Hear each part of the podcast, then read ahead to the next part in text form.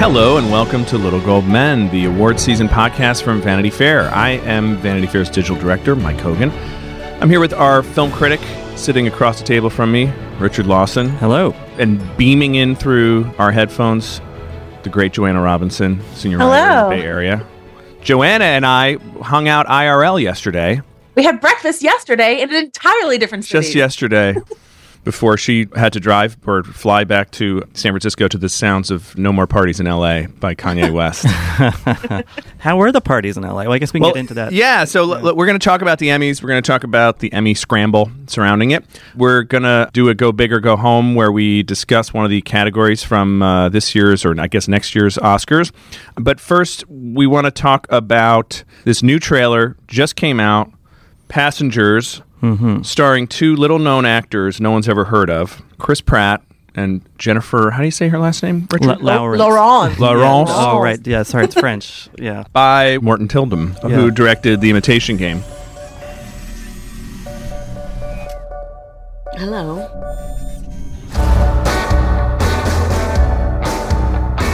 Wow. You clean up pretty good yourself. You two look fine this evening. We're on a date. Very nice. Took you long enough to ask. So, why did you give up your life on Earth?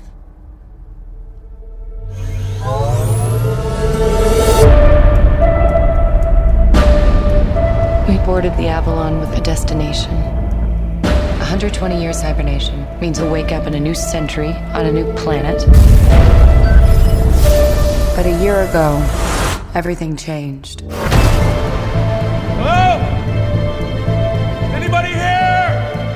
Hello? Do you know what's going on? Nobody else is awake. I think something went wrong with the hibernation pods. We woke up too soon. 90 years too soon. This can't be happening. We have to go back to sleep. We can't. Aurora, we love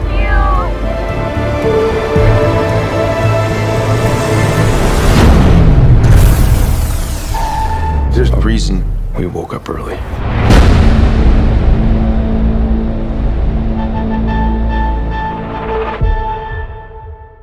So it's fresh in our minds. It just broke this morning. There's a lot of references going on in this thing. It looks kind of cool. What do you guys Yeah. think? Richard, what's your first thought? Well, I remember when they screened footage of this movie back at, um, well, it used to be called Show West. Now it's CinemaCon. And the buzz there was like, oh, it's a big action spectacular. It's not an Oscar movie. But based on this trailer, I mean, they're going for big series. They're going for Gravity, is the most obvious Yes. reference I saw. Right. So I don't know. I'm, I'm intrigued. But also, 2001. well, 2001. And then my favorite Ridley Scott movie that nobody likes, oh, Prometheus. Prometheus. Yes. There's a Prometheus thing going on. Mm-hmm. But also, The Shining. The Shining, right? The bar is the bar from The Shining. Yeah, and, and Michael coat and all. Sheen, who plays a robot, is dressed exactly like the bartender in the hotel in The Shining. Um, I would love to see a movie where Michael Sheen plays an evil robot who woke them up to murder them through various uh, spaceship ways. I don't know that that's what we're going to see, but that's the movie I want to see. I don't want to see some like romantic, epic, sweeping drama, which I think is what we might be in for. The question is, though, do you hire Michael Sheen just to play a robot bartender in a couple scenes? Who knows? Hi, it's Radhika Jones, editor in chief of Vanity Fair. As we gear up for award season, there's no better time to join us. By becoming a Vanity Fair subscriber, you'll gain exclusive access to our in depth coverage of film, television, and the best of Hollywood. And that's just the beginning. Vanity Fair takes you inside the worlds of entertainment, culture, politics, and scandal, bringing you iconic images, era defining stories, and much more. Get 15% off a year of digital access to Vanity Fair by visiting vanityfair.com and using promo code POD15 at checkout. That's vanityfair.com, promo code POD15 for 15% off a full year of insights and exclusive digital access. Subscribe now.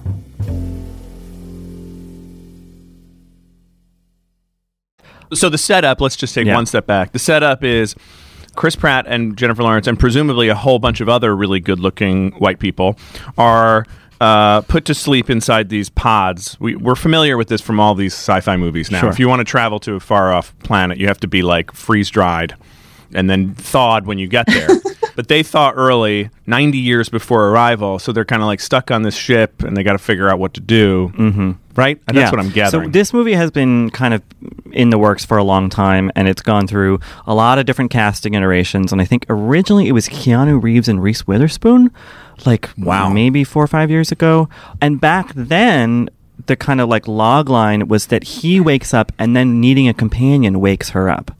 Which is like, oh, real. And my ah. joke, this is back when I was, think I was still writing for Defamer. So that dates it. I was like, oh, so it's about the worst man in the universe. Yeah. Like- well, no, and I, I think that might be still what we're seeing, right? Because Yeah. at the end of the trailer, it's like there's a reason we woke up early, and I suspect he is going to have to say, "I woke you up," and so it's like boy meets girl, boy gets girl, boy admits he woke her up 90 minutes before their destination. Right, but but Like, this isn't certain death This isn't like uh, I asked you to prom on a on a dare. This is like I ruined your life. yeah. Yeah. But it's such a guy thing. Like, the baby's crying. Could you get up? Because I don't know what to do. so, Joanna, I want to ask you about this because that seems like a generational changing of the guard. If only four or five years ago this was going to be Keanu and, and Reese, and now it's Jennifer Lawrence and Chris Pratt. We know how huge Jennifer Lawrence is. How huge is Chris Pratt? Is Chris Pratt just like the hugest movie star in America now? Who's a guy or what? he was huge after Guardians of the Galaxy, and then he did Jurassic World, which was like the movie that ate the world, you know? So, like, Yeah. he is. And the thing that I lament most, I mean, I don't mean to be completely negative about this trailer, there's a lot of good in it, but I love funny Chris Pratt. And I am sort of sad we keep seeing smoldery Chris Pratt, uh, you know, square jaw, handsome leading man Chris Pratt. He's definitely very beautiful and did all the sit-ups in the world to get those abs. So good, good for you.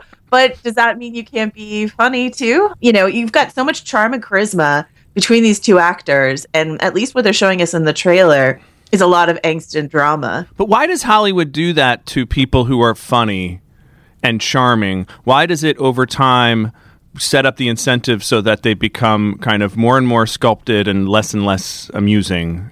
I almost don't think it's that bad. I just find it fascinating that there's something about the movie star. It's like you're not funny. You're not the class clown. You're the hero, and you have to not be bending over backwards to crack people up. You can be witty and kind of cute, but you, Yeah. you're not just outright. You need the charm. You're not a clown. Yeah, You need to yeah. win us over. I don't know. I mean, I think that um, an interesting sort of way station in the Chris Pratt career is coming up with Magnificent Seven because Yes. he's kind of marrying both smoldery and funny. He's really good in that too, Yeah. and has that. Yeah, he's yeah, got so I think that on. like so, but I think that in terms of why a funny actor gets famous and then maybe tries to do some serious stuff. I mean, they obviously want to experiment and try new things, but I think there also is this hard sort of wired narrative in Hollywood that in order to have the top tier respectable movie career like mega star, you have to kind of be known to do all things. But if you're doing all things you know everything gets a little diluted so you're you're never Right. like 100% this or 100% that funny or serious or whatever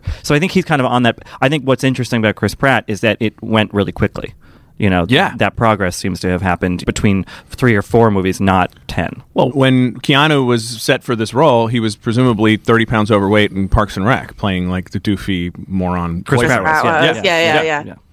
the thing that strikes me about this film more broadly is that I feel like if you're going to do a movie about someone lost in space, you really need all the charisma you can muster, right? You've got Matt Damon or Sam Rockwell and Moon. You know, if you've got someone just sort of banging around alone or just a two hander, you just need that charisma to fill the antiseptic sort of space space. I just hope that Morten Tyldum is going to use all the tools that these two actors definitely have. I just don't see Right. that in the trailer, but you know, trailers can be deceiving. So Well, right. So there is something, especially in that opening scene where you've got the robot delivering the um, date request. right. Where you're expecting J Law being J Law to like shut him down or something. You're like, wait, she's just saying yes, Yeah, and they yeah. go on the date. I don't know. It's it a- looks like a samsung ad it's like filmed in a very particular way like um, right. We expect edge from both of these Yeah. people. That's why we fell in love with them in the first place. Right. I mean, I'm, my guess is that scene is way further in the movie than the trailer suggests. But I wonder if we can learn anything from Tyldum's previous film, The Imitation Game, which, you know, was a very sort of Weinstein Oscar play with a huge Oscar campaign behind it. And I think, was Keira Knightley nominated as well as Cumberbatch? I think she was. So he's yielded results in the Oscar sense, but, you know, fairly recently. So I'm wondering, Joanna, does this look at all Oscar-y to you? maybe for like visuals or something like that, Yeah. but I doubt for performance. You know, the reason Morten Tyldum's name sticks in my mind so firmly is the year he was nominated for Best Director was controversially the year Ava DuVernay was sort of skipped over for Selma.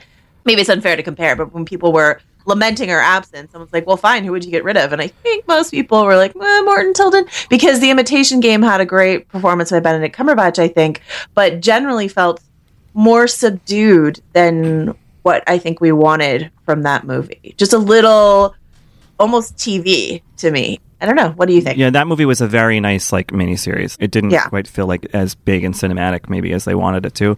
I did a well, okay, it was a stacked audience, but I did a Q&A with the whole cast actually, Mm, which sure. was talk about stressful. There was like 12 people on the stage. And I had already seen the film and I liked the film. It wasn't one of my favorites of the year, but Mm-hmm. it was I thought it was good, but it absolutely killed in that audience. Again, people are like excited cuz they're going to see Benedict Cumberbatch and Keira Knightley afterwards. But I think that, you know, we can be frustrated as film lovers that certain kinds of movies keep getting nominated that may not be our favorites, but that was a complete fastball down the middle Oscar movie. You know what I mean? Like Yeah. it hit, it did everything it needed to do as a Best Picture nominee. Wait, did, are you saying that the Academy likes World War II movies? What? I don't period dramas, What? like Dur- it, it just it, it hit all of its marks, you know, uh, Yeah. and and I, I enjoyed it kind of more than I expected to. While I'll admit that there were other movies I was more emotionally invested in. So we'll see. This looks competent. Hey, you know, if He's, nothing, he's the, the very competent Morten Tyldum. yeah. If nothing else, in a season of serious, heavy drama and then big spectacle like this, seems like maybe a nice middle ground coming out. You know, I would take my parents to see this over Christmas. Yeah. you know. So And if I were going to be stuck on a spaceship facing certain death, J. Law Chris Pratt, that's a, that's a good pair and of people to do Michael that with. Sheen. Michael oh, Sheen. Oh, half of Michael Sheen. Yeah, Michael I'm, Sheen. I'm coming for half of my, but, it- but it's the bottom half. It's the robot. It's the robot, exactly. And the Emmy goes to Rami Malek, Mr. Robot. Okay. So we have to talk about the Emmys.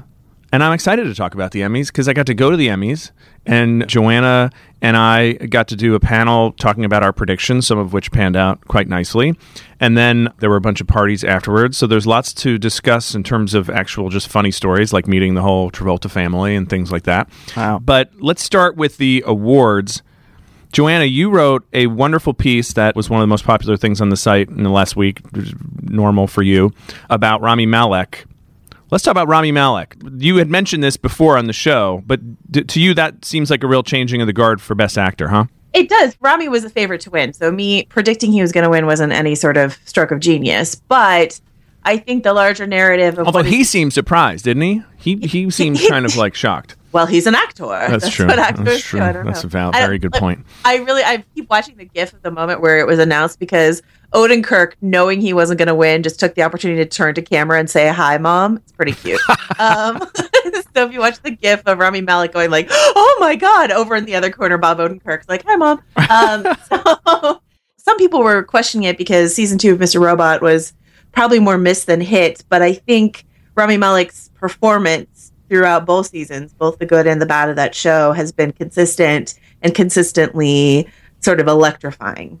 Whether or not you see this as a huge departure from the white male antiheroes who have dominated the category, like I said, with the exception of Kyle Chandler in Friday Night Lights, who's just a hero hero, I do. I see a very skewed worldview from this character versus the worldviews we've been seeing from our lead actors in a drama for a very long time. You can call his character an antihero, but he's not the kind of antihero we've seen before. And I think Malek made a similar sort of comment in, in his speech where he's like, you know, this is for the Elliots of the world. We're all a little bit Elliot. And it's true. Like, this is a really isolated, weird, mentally ill character. And so for that to be celebrated by the Television Academy, I think really speaks to the way peak TV, to use an FX term, has opened up the various perspectives that we see on our television screens. So you get Aziz Ansari up there for writing a story that's just a very personal him story about his parents and his writing partner Alan Yang, his writing partner's parents. You know, so you- you're seeing the Academy celebrate these very off the usual Emmy beaten path worldviews. I play, I play a, a young man who is, uh, I think, like so many of us, profoundly alienated, and Uh, the unfortunate thing is, I'm not sure how many of us would want to hang out with a guy like Elliot. Uh, but I want to honor the Elliots, right? Because there's a little bit of Elliot in all of us, isn't there? Richard, what did you think of the speech? Because I went to the bathroom and got locked out of the auditorium during it, so I didn't actually witness it. I thought it was nice. I think that as sort of critically popular as Mr. Robot is, I doubt that a ton of people in the audience were that familiar with the show. So I think he, him kind of referencing this character and sort of saying this is for all of them. I think a lot of people were like, I don't know what that means. You mean the audience at home? the audience at Right. home, yeah, Yeah. yeah, Mhm. we're just like, I don't, I don't know. um, but uh, no, I thought it was good, and I was happy. It was just nice to see something kind of new. You know, the Emmys have had historically a problem with just giving the same things over and over again to the same people. So this felt Well, like. I feel like I keep saying changing of the guard. This is the changing of the guard episode. But it felt to me like there were a lot of edgy wins, a lot of people winning for the first time. I think you referenced the, the Jimmy Kimmel's joke about, you know, maybe there's too much diversity. Obviously, there could never be too much diversity, but do you think that was that voting rules? Is that like, are we at some kind of inflection point in entertainment? What's going on? Does anyone have any thoughts on what's going on? Well, I think you can't ignore the impact that uh, the Oscars So White campaign would have, where Yeah. voting members of any academy is like, we don't want to be pegged as hashtag So White. I don't think that means necessarily that they would vote for someone they don't think is qualified. I just think they would be, they would have that in their mind. More conscious of it, which might affect your thinking, at Yeah. least. Yeah. hmm but also, you know, without question, the biggest show of the year, I think, well, uh, uh, depending on your definition of biggest, People versus OJ had built into it because it's so much about race in America, had built into it all these great performances by non-white actors, which Yeah. is where you a lot of the diversity in wins and nominations in this Well, year. and I just was so heartened that the people that I was hoping would win actually won, even though the people I was afraid would beat them in classic old timey Hollywood way were also nominated alongside them. But they still gave it to Sterling and Courtney, and everybody involved seemed to know that that was right and be thrilled about it, you know? Yeah. And then Sarah Paulson, even Sarah Paulson, you know, she's an edgy person in her own right, Yeah. you know? And so She's for the three of them, well, exactly. Yeah. So for the three of them to be up there and celebrate it, and certainly I felt incredibly excited about that show. I just felt, Yeah. I don't know why I felt so personally invested in that show, but I feel like a lot of people did. There's something about it. You just wanted to see it win. I think it has something to do with the kind of 20 year history of it. Yeah. It was like when we were all younger. It just feels very um, close to the bone. I mean, there's a far vaster landscape on television. The Emmys have many more categories than the Oscars do. But I think that what the, this year's Emmys prove to hopefully to the Academy, to, to the movie industry is, oh, if you actually create good, diverse content, Right. you can award that content diversely. And Yeah. you know, I mean, it's it's not that hard to give Sterling K. Brown or Courtney B. Vance or Regina King or Rami Malek or Sarah Paulson awards when they're doing really good work because Yeah. they were given the, the work to do. So Yeah. hopefully everyone can take that as a lesson. I mean, Well, the same way that the Tonys showed it in June, where like Sure. all four acting winners were not white. You know, Yeah, and it's funny because when Grease Live beat Beyonce, I jokingly tweeted, you know, we live in a world where Grease Live beat out Beyonce for an award, and a bunch of people were like, "Oh my God, this makes me worried about Trump." And I was like, that's hilarious. Yeah. But also, the whole message of the show to me was like, even if Trump ekes out a victory, we do not live in Trump's America, right? This is a c- country that is only getting more diverse. The voices that are being heard and celebrated are only getting more diverse. You can sign up with that little group of angry people who don't like the way this is going, but it's going, you Yeah. know? So enjoy it. This is, it was fun. It was a fun thing to be part of. Well, I just do want to say in defense of Grease Live, uh, Tommy Kail, who directed that, as much as I didn't like a lot of Grease Live, I really admire the directing job he did with it. Tommy Kail of, of Hamilton fame. So, you know, he did a great job engineering that. I mean, whether or not it touches lemonade, I, I can't tell you. No, I think I mean I'm just going to come out and say it. Grease Live was a much more impressive feat of, of television direction than Lemonade was. As beautiful as Lemonade is, that's Yeah. you know it's a it looks like a lot of video. ads or a lot of movies. It looks great, but like Grease Live was such a vast, moving, many part machine that yeah, give it to that guy. I mean, he did a great job. Yeah, yeah, You know? yeah. And the people there voting know how hard that is. You yeah, know, right, even exactly. It doesn't mean I like Grease Live more than Lemonade at Right, all. It's right, just right. like as a directing thing. Hold up, they don't love you like I love you.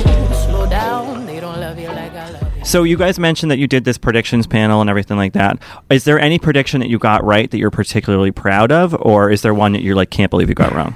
You know, Joanna, tell me if you agree with this. The person who gets bragging rights is Josh, who was totally on the Tatiana thing, and we were all didn't dare to think that she was going to win. Yeah, yeah, Josh was just Josh- like, no, Tatiana's going to. I, I think He she's just gonna do sensed it. it in the air or something. Yeah, he called it. He called that, which I think was a long talked to shot. her. Yeah, he talked to her on Saturday. So there's a great interview with her up on VF.com. And I didn't think it was going to happen. I mean, that's another story of the evening is uh, genre. I mean, Game of Thrones winning last year did a big thing for getting genre television on there. But you know, Tatiana won for a sci-fi show. Mr. Robot is kind of a sci-fi show. It's a post-apocalyptic Yeah. show at any rate. You know, so there's a lot of genre television being celebrated. Uh, I'll give myself, uh, as gauche it may be, a little bit of credit for for calling Dame Maggie Smith. You know, for calling that the That's three Game right, of Thrones actresses would cancel each other out, and Dame Maggie Smith would win. So I everyone mean, was like, the- the- "No way!" The air came out of the room at that moment. People were just shocked, frankly. Yeah, well, You know, especially something because that Kimmel had made doesn't that up. long bit. Yes. like that added to this thing, and it's like motherfucker, like again.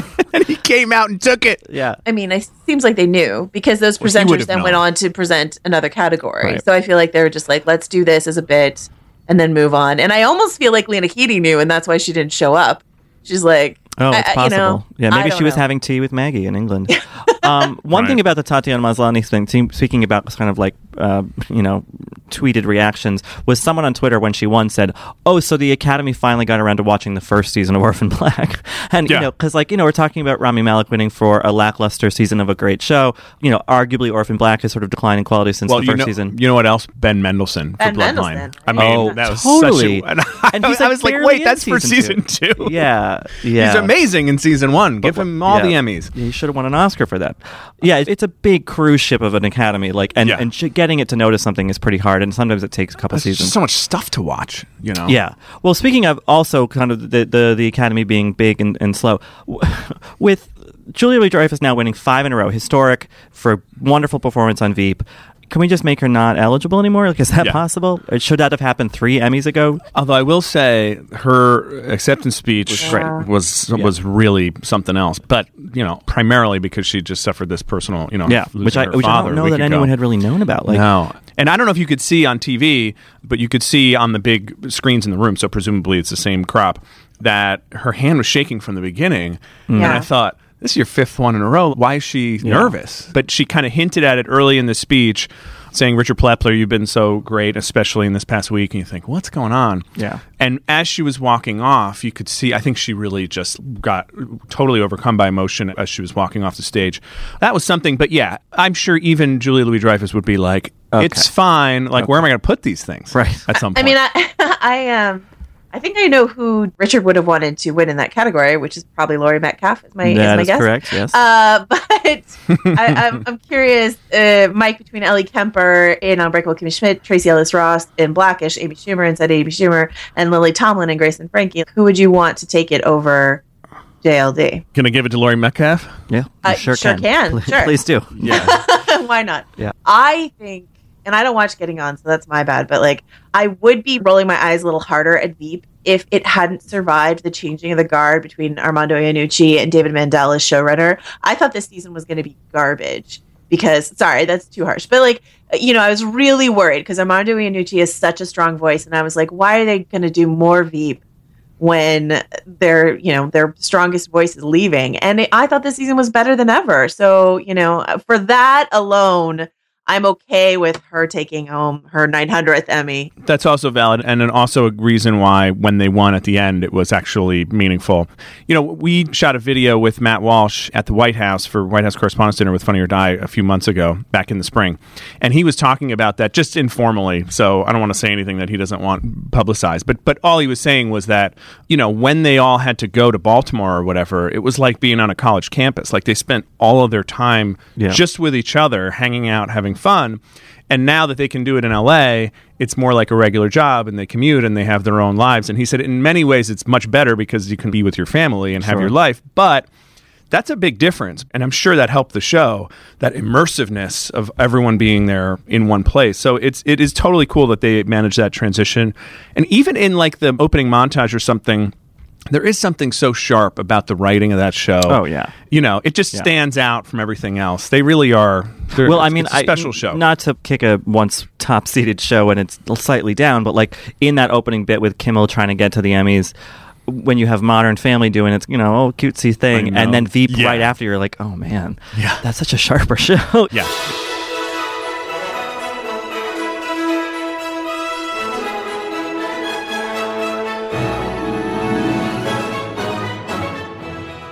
So, aside from the show, you guys were there for the lead up, and then VF co-sponsored a party.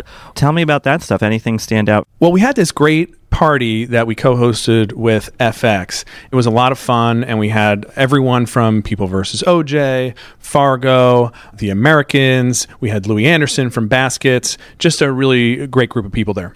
Justin Bishop took pictures uh, of everybody with this incredible set with old TVs, and everyone should just look at those pictures.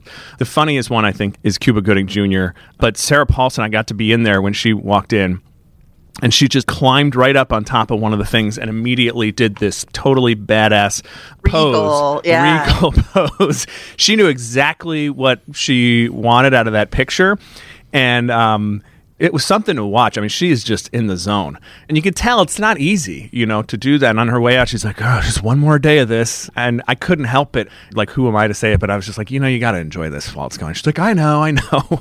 but, Yeah. you know, it's stressful. It's a nightmare. She knew what was coming, but like, I'm sure there's stress. Like, what if I don't get it? I'll be so embarrassed. Everybody's saying I should get it. Yeah, she said as much on the red carpet. She was like, Yeah. I just feel like I'm going to let a lot of people down if I don't. Because Juliana, Right. of course, was like, You're the favorite twin," And it was like, Oh, Yeah. Juliana, don't, yeah. Yeah, until you go up there and accept that thing, you can't really enjoy this moment that's supposed to be your moment because you don't know. You could be humiliated, really. And then she gave a great speech when she did win. I love what she said about Marcia Clark and said, I'm sorry for judging you incorrectly, you know, 20 years ago. Yeah. I just class act the whole way through. she was so lovely, but just kind of seeming overwhelmed. She started crying. A bunch of people started crying at that party, actually. Louie Anderson started crying. But she started crying because we told her that every single People versus OJ actor we talked to, and this is true Cuba, Travolta, Sterling K. Brown, every single one of them we asked what they wanted from Sunday night, and they were like, for Sarah to win. Like, everyone, that was the momentum of that party. And I talked to some Fargo people too, and Fargo got shut out, and it's just too bad because these two great network miniseries battling each other. And so I was asking Bokeem Woodbine, who's one of the nominees, uh, so good in season two of Fargo, and he was just talking about how much. I mean, they say, "Oh, it's a pleasure to be nominated," but you know, Bokeem Woodbine went from being a name people didn't know to being in the new Spider-Man movie. So he's Yeah. like, "I've already seen the benefit of being in this show," and then he gave me this great weird esoteric Fargo-esque metaphor where he was like, you know, if, if you're hunting buffalo, you want to be the one to kill the buffalo, but the truth is, whoever kills the buffalo, we're all going to eat. Just talking about the FX brand and how much they stood to gain from that evening, and it's true. I mean, Fargo got shut out, but FX, like the stars, continues to be on the rise, and I'm not just saying that. um, yeah, Yeah, and you know, I think that with him, Bokeem Woodbine too, it's like he was kind of big in the '90s, and then he came back, and now he's back with this Fargo role. Like, I think there was a lot of that exciting kind of energy in the room where you're right, Joanna, that people were just really genuinely happy to be nominated, and it was because it was for weird, difficult work that somehow just struck a chord. I'm sure that the mood at the party was good for that reason, and I enjoyed looking at the pictures from afar. I mean, I was at a wedding, so it's not like I was just sitting at home. being, uh, I was giving a toast at a wedding, but Yeah, so that was a cool event. And then afterwards, the governor's ball was interesting. We got to talk to John Travolta a bit, who was very sort of charming and happy to chat. And what, he said to me was, I'm just savoring this whole thing. He goes, I am old enough to know how rarefied, as he put it, this, this type of thing is. Like, these don't come along very often. And I, I said to him because I was walking in with uh, Jeffrey Toobin and, and Jeffrey Toobin, who wrote the book that People versus OJ is based on, and his wife said to me, you know, I don't know, I got to see a little part of this. Seems like a fun way to make a living. And I said to her, I think it's fun when it works, and it's like a nightmare when it doesn't, and it usually doesn't. And Yeah. I, I mentioned that to Travolta, and he goes, No, it's hundred percent. That's how it is. He's like, even with this, we knew it was clicking while we were doing it, but you can never anticipate you know, if if the audience is actually going to like it, if awards voters are actually going to like it, like you can't. There's no way to plan for this thing. You know, the network gets nominated for 56 Emmys and everybody wins in their categories and all that stuff. So Yeah. that was cool. And then uh, who else? I don't know. Then we, all you know, got to go to the HBO party. I heard that was quite nice. yeah. it was. It was. That was a big event. I uh, I will admit. I hope my cardiologist isn't, li- isn't listening. That I um, tried bumming a cigarette from two young women, one of whom turned out to be Sansa Stark, and uh, but uh, they didn't have any. but when when she turned me down, she said, uh, "I wish I had one, but I don't." Alas and alack. Which uh, Oh, so was very Sansa. Very and cute. then I went and almost went up to Ramsay Snow, the actor who plays Ramsay Snow, Mm-hmm. and said, "Congratulations! A bunch of people won Emmys for killing you off tonight." Right. And then I thought that's going to upset him. Why Right. don't say that to an actor? he he doesn't want to be hear this something is his like last that. dance. I mean, this is it. You know. So I just left him alone to have a I nice think- I night, think and I fine. went home to bed. So how does this kind of Emmy swirl, like post parties, all that stuff, compared to the Oscars? How are the moods different? I think people are having more fun because the stakes don't seem as high. You Right. know, there's just something inherently stressful about the Oscars. Right. It's like And the glory is high, and then the, yeah, the it's- loss the fact that low. people kind of look at the Emmys being like it's an Emmy right, makes it more just the whole thing's more fun. You yeah, know, yeah, it's a really nice thing to get, but right? it's not you're the psyched to get it, career but you're not. Yeah, yeah, yeah. Your Emmy might be a stepping stone to Right. your Oscar. The Oscar's just like, oh, now what? Yeah. Am, I, am I allowed to live? You know. so Well, it sounds like kind of the middle tier. I was talking to somebody at Toronto, um, and they were like, "Oh, you got to go to the Golden Globes parties." And I was like, "Well, I mean, why?" And he said, "Because they're all in the same hotel, and you just kind of hop from party to party." And I was like, "That Yeah. sounds amazing." Oh yeah. Plus I mean, it all sounds fun. but- Everyone is like pre-funked at that ceremony, Right. right. So everyone's just primed for a good time. yeah. any LA thing where you don't have to go from event to event and get stuck. You know, and the In police were doing their yeah. thing. Like on the way to the HBO party, the police set up a checkpoint. And so we had to wait for 20 minutes in a line. Do you think the police just wanted to Yeah. see Game of Thrones actors? Totally. so, you know, Yeah. any way you could just walk from one thing to another would always be good. Well, it sounds like it was a good weekend, and I uh, I didn't I thought the show itself was not the most thrilling, but I think a lot of the winners were exciting. So I think that that's that counts for a lot. And I, as a music snob, am really embarrassed that the Hallelujah thing just worked totally on me. The It in really did. and I was very impressed by how they stitched the quotations, Mm-hmm. the dialogue in with the live music. I was like, wow. I mean, I'm sure she's working with a click track the whole time. Then the New York Times ran this thing this morning, being like, Hallelujah. Even more than ever, the most overused song in the history of songs. Right. And Maura Johnston wrote about this for VanityFair.com in 2010. Well, but in the I moment, think- I was just yeah. like, this is just beautiful. I think it, there has been a, there have been a few years. I think a, peak Hallelujah saturation was a while ago. Maybe Right. when Maura wrote about Mhm, it for mhm. us. I don't know. I wasn't hearing the song for the first time, you Right. know, but I was like still like, oh, this song, you know. Yeah. so I felt she fine did a about it. nice job. I think she did Yeah. skip the like really um, sexually intense lyrics. Yeah, and there's an interchangeable lyric between I think the Jeff Buckley version and the Winter Carter version, or something, where she used one of the kind of, kind of the softer version. Yeah, Yeah, yeah, probably for the best on a family show. I heard there was a secret chord that David played and it pleased the Lord. But you don't really care for music, do ya? Joanna, any final takeaways from the whole shebang? Uh, yeah, well, you know, if you want to tally up who's the larger winner of the Emmys, you know, HBO and FX uh, each took home six awards, which is kind of a big deal uh, for for Yeah. FX certainly. And Game of Thrones only won three. I know that sounds crazy to say only, but you know they they lost all their acting Emmys. And they were really expected to win two acting Emmys, right? Well, I really, you know, I really did think that those the voting rules were gonna really hit them with Right. actors competing in the same category. But Yeah. that was not the case with People vs. OJ. Those actors competing in the same category still won the award. The last thing I'll say is that it was a big night, not just for FX, but other basic cable programming, because BBC America and USA took home like the big acting awards. Like that's kind of crazy. So, you know, just to look at how, not to use the phrase again, but peak TV is spreading the wealth beyond HBO, beyond Showtime, beyond the networks to all these other offerings. And Netflix went home with very few. And the big narrative last year was oh, streaming TV is the future of the Emmys. But, you know, Amazon took home two for Transparent and Jeffrey Tambor. Netflix took home one for uh, Aziz Ansari, one for Patton Oswalt. And I feel like there's one more that I'm forgetting, but pretty low. Mendelsohn. Mendelsohn, there you go. Mendelsohn was a sort of a we don't think that that was quite right to win. So, but actually, and they well- canceled Bloodline. They canceled one of their like Emmy hopeful shows. So I don't know. I mean, it's certainly a big night for basic cable, but basic cable that's doing the same strategy that the streaming guys are doing is starting to be who made the best choices using the same kind of strategy and the same allocation of resources. This distinction is going away, don't you think? Well, I disagree. Like, wh- what do you mean by strategy? Because I feel like Netflix's strategy is let's throw everything at the wall and see what sticks. There's a new Netflix show every other weekend, Okay. whereas That- whereas you know the other fair. ones have a few that they're very carefully putting up. I think. I mean, or BBC America and USA just got lucky with these two actors. But as for FX, you know, I, I know I sound like such an FX shill, and I really do apologize. But y- you know, Landgraf has said we never want more than I think it's twenty original shows going at once. That's about as much as we can carefully launch and take care of. Whereas Netflix is like the more content, the better, right? So uh, Yes, I, I mean, I think there's a there's certainly a difference in volume and Yeah. and probably in how well thought through each thing is. I'm sure Netflix would object to that, but presumably with a certain point of volume, you're not thinking through each thing as much. But the general strategy, which is like the only way to survive in this environment, is to make really distinctive shows that have a point of view with a really strong creator and a Yes. great cast, mm-hmm. which is sadly.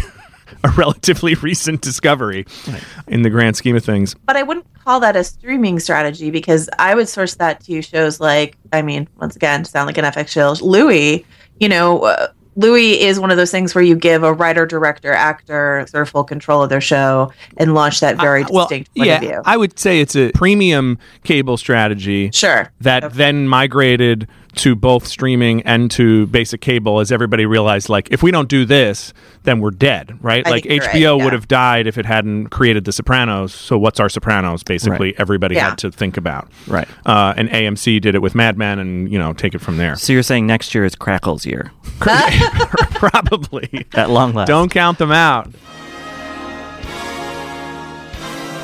Richard, Yeah. you want to take us through yeah, Best we're going to do a really quick go big or go home because we talked about the Emmys for a long time, as they deserve to be talked about. So, because we were talking about Morten Tyldum and Passengers and Imitation Game, he was nominated for Imitation Game a few years ago. I thought we could just kind of wildly speculate quickly about who do we think could win or at least will be nominated for Best Director this year. I'm going to throw out one that I'm very curious about because the New York Film Festival has just started, and one of the the most anticipated films there is Billy Lynn's Long Halftime Walk, directed by Life of Pi and Brokeback Mountain Oscar winner Ang Lee. And so I think that depending on how that movie plays, I think that he's he's always a strong shot. The interesting thing about that movie and about its presence at New York Film Festival is that they do not have a press and industry screening for that movie at the New York Film Festival because, at least this is what I've heard, it's going to be projected in this crazy frame rate. It's shot in this whole new way, uh, this movie, that the projector is so expensive to buy and then to rent and to use that they're not doing a second press and industry screening. So there's just the one public screening of this movie at the festival. So I'm already on the begging publicist for ticket Wow. beat. So I don't know. I, I have no idea what to think about the movie. I talked to some people in Toronto who knew somebody at Fox who'd seen it or something and said it was something, you know. So it's all very shadowy, but I don't know. Never count out Ang Lee, so that's who I'm going to say. Wow. All right. Yeah. Joanna, what do you think? I'm gonna go my long shot. I guess is gonna be uh, J. A. Bayona for a Monster Calls. Good call. Yeah, you know, I think we all think what Damien Chazelle is definitely in there and some other people, but um, my fingers crossed for for that pick. Well, the person I want to see, it won't be a surprise, is uh, Barry Jenkins. Right. I have said already on the show that I think that could be an 8 9 Best Picture, which would mean that he wouldn't make it into Best Director, but it's actually so directorial and the story is good and people kind of already are aware of the story that I could see him coming in for Best Director, actually, which would make him a 4 5 or even a 2 3 Right, right. or maybe a 1. Yeah, one- it- and it just screened yesterday at the New York Film Festival, and you know the kind of straggler press people saw it yesterday, and again, and more raves. So, Yeah, yeah. yeah. Well, thanks for listening to Little Gold Men this week. Please rate and subscribe in iTunes if you love the show, even if you like it. You can also follow us on Twitter. Please do at Little Gold Men. I'm on Twitter at Rilaws, R I L A W S. Mike. Mike underscore Hogan. And Joanna. Joe wrote this. Little Gold Men is produced and edited by Alana Milner. Thanks to Laura Mayer and Andy Bowers at Panoply as always. And this week's award for best description of really anyone's birthday party goes to Joanna Robinson. She was so lovely, but just kind of seeming overwhelmed. She started crying. A bunch of people started crying at that party, actually.